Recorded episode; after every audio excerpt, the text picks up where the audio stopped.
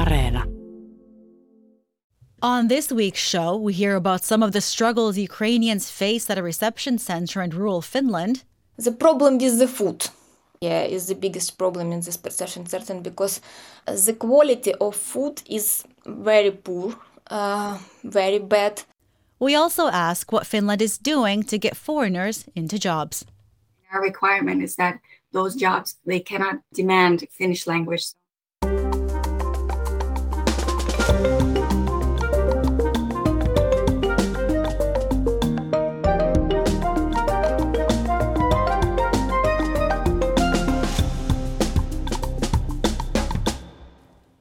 Hello, I'm Zena Iovino. And I'm Mark B. Odom, and this is All Points North. Mark, it's great to be on the show with you again. You're just back from our other home country, aren't you? Good to see you too. Yeah, uh, after nearly three years of no visits because of COVID, I finally made it back. But things have really changed in the U.S., and you know what they're saying about inflation? It's true. I was surprised to see how much prices as well as temperatures have risen. Like everyone else in Finland, I've also been watching prices climb. It does jump out at you at the grocery store, doesn't it? Especially if you drink as much coffee as I do. We've reported that inflation is reducing consumer spending power in Finland at an alarming rate. And we've seen many stories in recent weeks about how salaries are not keeping up with prices. Mm-hmm. Finland actually hasn't seen a similar erosion on real wages since the 1970s. This year, average wages will lose buying power equivalent to 1,000 euros.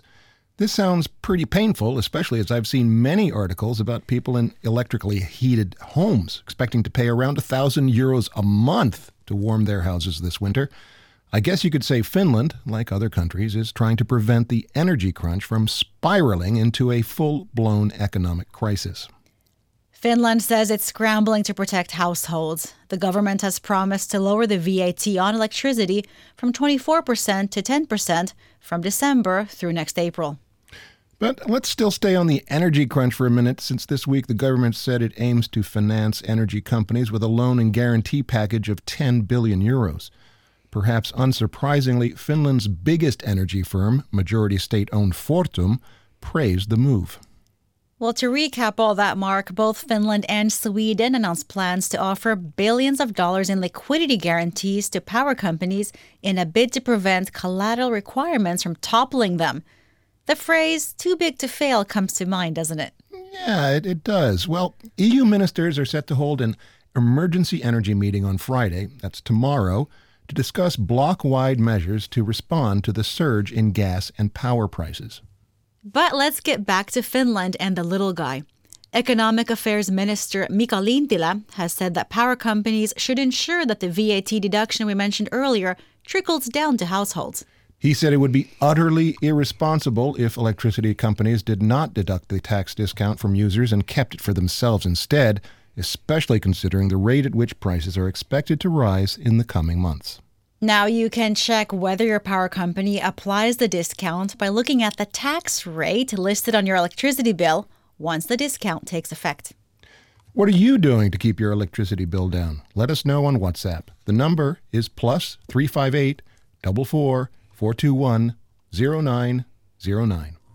Would you like a weekly summary of the top stories from Finland sent straight to your inbox? Just sign up for our weekly newsletter. Go to yle.fi slash news and look for the newsletter tab at the top of the page. That's yle.fi slash news.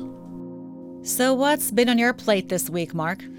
Well, after reading an eye opening Yle article about problems at a reception center, I spoke with a journalist who worked on it, our colleague Galina Sergeyeva, who works at Yle Noviny, Yle's Ukrainian language news service. Oh, I haven't met her yet. That unit launched shortly after Russia invaded Ukraine, didn't it? Yep, that's right. She left a promising journalism career in Ukraine about four years ago and freelanced here until she was hired last spring to cover stories that affect Finland's growing population of Ukrainians. The service is specifically aimed at those who fled their home country due to Russia's deadly invasion. At the moment, there are around 36,000 recently arrived Ukrainians in Finland, one third of whom are children. Some of them have found private accommodations, while others have sought shelter at reception centers around the country. Yes, I saw that one of her most recent stories focused on one reception center in particular in Mikkeli, but it wasn't all good news. Correct. And we talked about that. But before we discussed it, uh, she said that she and other Ukrainians were very appreciative of the help that Finland has provided them and underscored that it isn't a question of complaining, but rather reporting about problems at one facility that needs to be addressed. It was not like big pleasure for me to write about such type of problem in Kyyhkylä. But um, when I spoke to this to those people, to those refugees, I've understood that it's really big problem and we we need to fix it. Well, the shortcomings that I heard about were mostly meal related. Correct again, Zena. Galina spoke with several residents at the reception center in Kyyhkylä, a village that's about eight kilometers outside the town of Mikkeli in the eastern region of Etelä-Savo. Residents there told her about the problems they faced. The problem is the food, yeah, is the biggest problem in this reception center because the quality of food is very poor, uh, very bad it all the time only potato or pasta. And uh, it sounds not bad but uh, people say that it disgusting. It's a lot of sauces a lot of salt a lot of spices. It's hard to eat and uh, especially for children especially for children because there are many children with disability there I don't know why uh, so many people with disability there, with disability injured people from the war. Uh, probably those people who sent them there uh, hoped that they will get some uh, rehabilitation actions, some some help in this way, but they haven't. Galina was told that meat was rarely offered, which I thought was a bit odd in Finland. And for one example, one resident said they were served old, slimy cucumbers. That doesn't sound ideal, I must admit. Are the meals free of charge? Actually, no. The newly arrived Ukrainians are eligible to receive a monthly stipend from the state. But a major chunk of that money automatically goes to the reception center to pay for meals. The mother of one family said they actually only receive about 217 out of the 800 euros in monthly support they get. The rest automatically goes to the reception center for food. Galina said the residents she spoke with there did not think the meals were worth the amount of money being spent. If they get that money to themselves, they could afford much better quality of food. Can't they prepare their own meals? Well, Actually, at this facility, apart from having access to a microwave oven, no.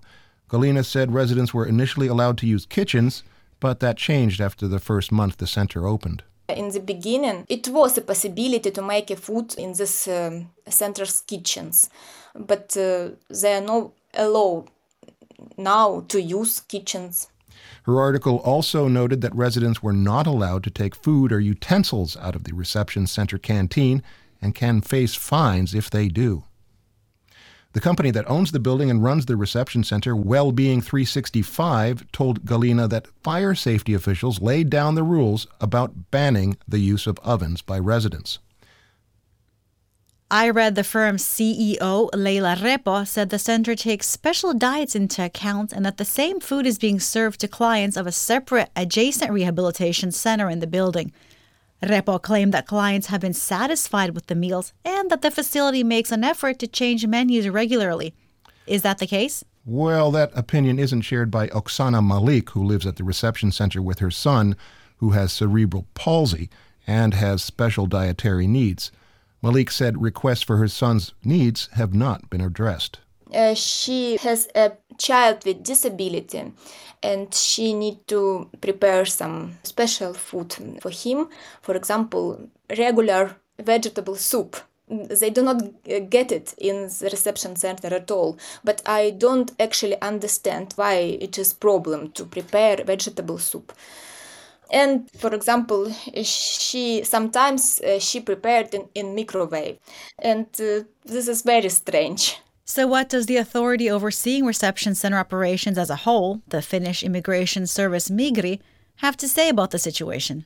Well, Galina said Migri inspected the site and shared a report about it with her on Tuesday, which was issued after her article was published. What did it say? Well, she said that report didn't offer a whole lot of new information and that the center had quite a bit of time to prepare before their visit. However, it did mention that inspectors found a large garbage bin filled with uneaten boiled potatoes that was being thrown out. What else did you learn? Well, besides the specifics, I also wanted to know what the general atmosphere at the center was like. She said that the residents there seemed to have a lot of time on their hands. One client told her of day long card playing sessions and that there were few activities organized for them, or job prospects for that matter, in rural eastern Finland. I asked her opinion about what the future holds for these residents, most of whom are women and children, several with disabilities or injuries. She said many of them had fled from regions in Ukraine that were either occupied or destroyed by Russian forces, so for them, going back home won't be an option anytime soon. Okay, one final kind of general question. What was the atmosphere like? How did people feel there? Uh, are they hopeful? Are they desperate? Are they, how how do they feel? Uh, I would I, I would say that uh, that the desperate and hopeful in the same time, but of course they all have now like difficulties. But they pretty happy that they are out of the war you know because they are on the peaceful ground. Uh, they they can just start new life and they hope uh, to live here in finland some of them. But uh, of course they would like to change their situation in the center. And they hope now that after the article have been published it going better.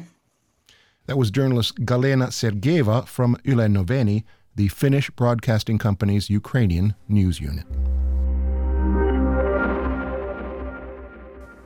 Next up, we're going to take a look at something that was in our mailbag. Oh, yeah? What was that? I've got a message here from Hubert Grealish. He's originally from Ireland and is living in Finland now. What did he say? Well, he's mostly posing a question about finding work to match your qualifications when you're foreign in Finland. He asks, Why are so many finding it hard to integrate in business? He says, I'm not pessimistic, but I know the facts are that most will leave or think of leaving, as it's not always practical or competitive to choose to come or stay in Finland. Well, that's definitely a sentiment we hear a lot about here at Yle News. Now, Hubert goes on to bring up our previous coverage on Helsinki Mayor Juhana Vartiainen, saying that Helsinki could declare itself an English speaking city. Right.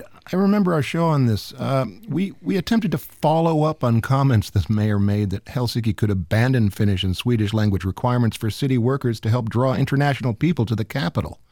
And at the time, the mayor told Helsingin Sanomat that many public sector jobs are closed off to highly educated people unless they can prove competency in Finnish and Swedish.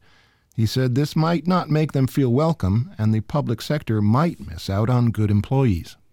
Well, this brings me back to Hubert, who writes Thought it's a good question for the mayor a year on, as he appeared to have good intentions. I would love to hear what is in the pipeline, or was it just a nice PR statement? I would hope to learn if some proposals are in place or on the table somewhere. Now, Hubert, I have to tell you, I've been trying to reach the mayor this week, both by phone and via email, but I'm afraid he hasn't gone back to me. Hmm. This is giving me a bit of deja vu, Zena. It is, isn't it? Last year, when I tried to approach the mayor on this topic, his staff said he was too busy to speak with me, even for five minutes. Well, you know, the issue is pretty sensitive, especially among Swedish speakers. When this mini scandal broke last year, Mayor Vartiainen said that he was aware that Finland is a land of language battles, so perhaps he knew the suggestion wouldn't fly. And he was right. Björn Månsson, who's a Swedish People's Party politician in Helsinki, told newspaper Hufvudstadsbladet that while English was sufficient for working in some research jobs, city workers should know both Finnish and Swedish. And speaking of Swedish, just last week the new government budget allocated more funds to increase Swedish language teaching in schools. This was widely interpreted as a win for the Swedish People's Party. So, Hubert, I'm afraid that's where things were left off with the mayor. But it's no secret that Helsinki's linguistic landscape is rapidly changing. That's right. We've reported that the number of people with foreign native languages is growing quickly in the Helsinki region. Their share of the local population is set to nearly double by 2035. English speakers comprise the fifth largest foreign language group in the capital. Well, Mark, this brings me to an invite that dropped in my inbox this week asking me to attend an event called Should I Stay or Should I Go? It's hosted by Business School Alumni Network Suomen Ekonomit and the Association of International Working Women in Finland. Oh, yeah, I got that invitation too. It said, uh, For a good while, Finland has tried to become more attractive as a country for work related migration. Still, the country has issues with both attracting and retaining international talent. That circles right back to Hubert's thoughts on it not always being practical or competitive for foreigners to move here. So I'm quite interested in what concrete measures the state plans to take on this front. I spoke to Regina Ainla, one of the panelists at this upcoming discussion on foreign workers. She works for the public funding agency Business Finland. Her job is to attract what the agency calls international talent and retain it. I asked her to tell me about some of the practical steps her agency was taking to smooth the path for foreigners into jobs.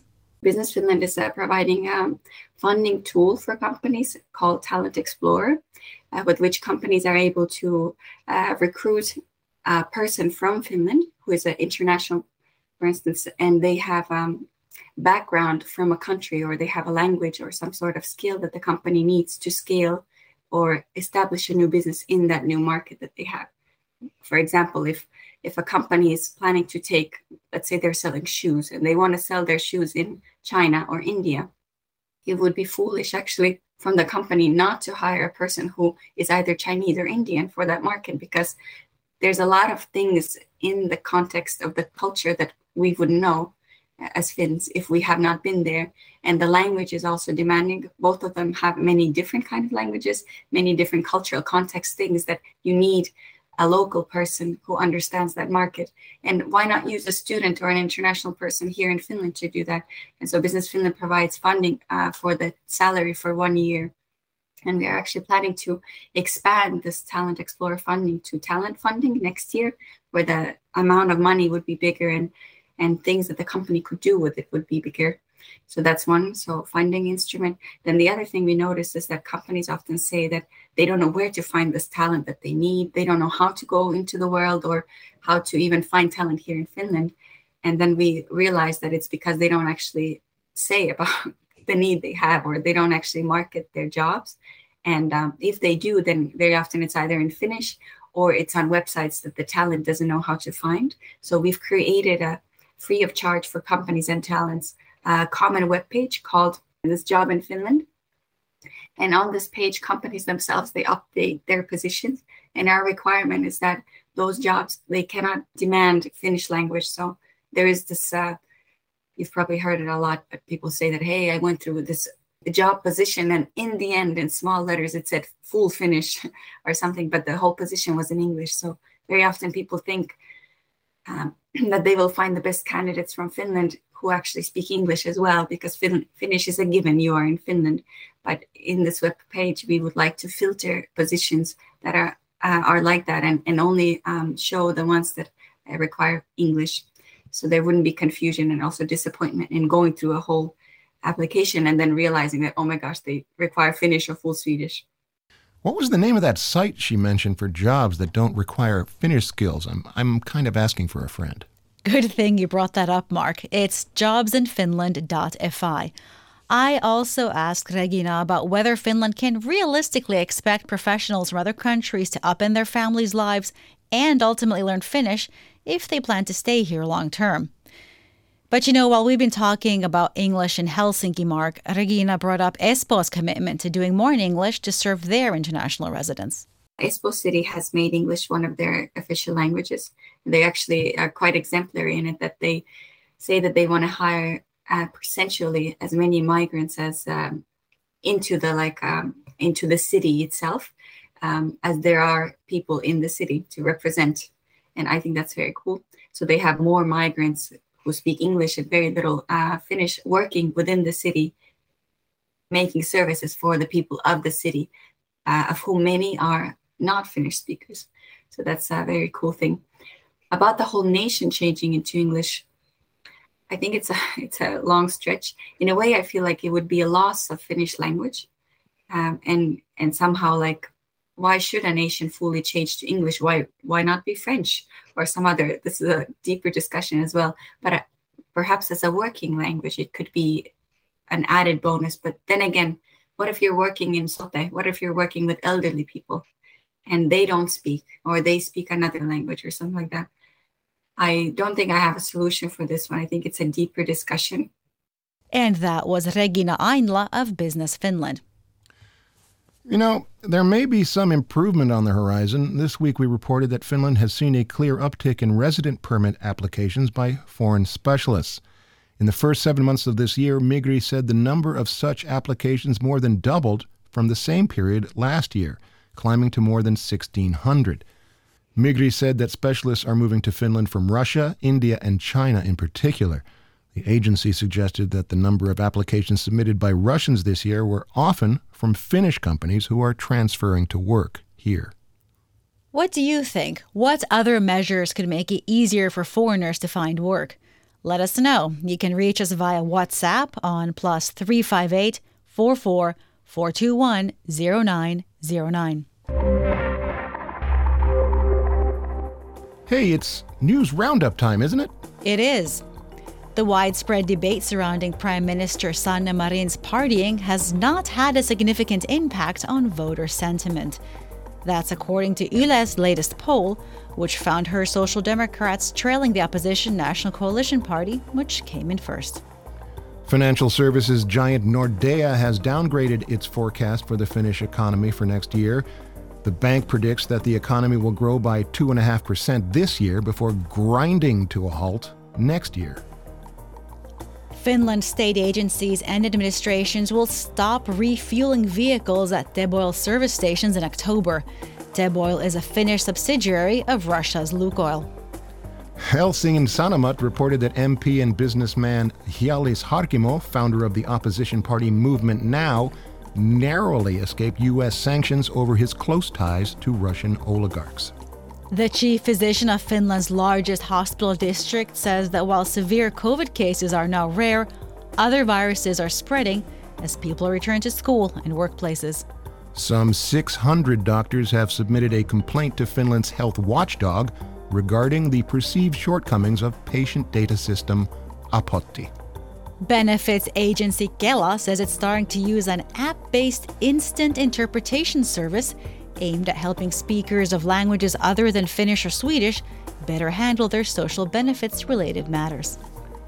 Airport operator Finavia is warning passengers this week to prepare for long queues at Helsinki Airport. Security checkpoints are backlogged due to a shortage of personnel. Finland plans to pilot a student loan forgiveness scheme. Relocating to the eastern countryside or the fells of Lapland could cut debt for fresh graduates. Foreign Ministry archives have revealed Adolf Hitler's admiration for Finns. Historians say his rhetoric was intended to encourage Finland to continue to fight alongside Germany.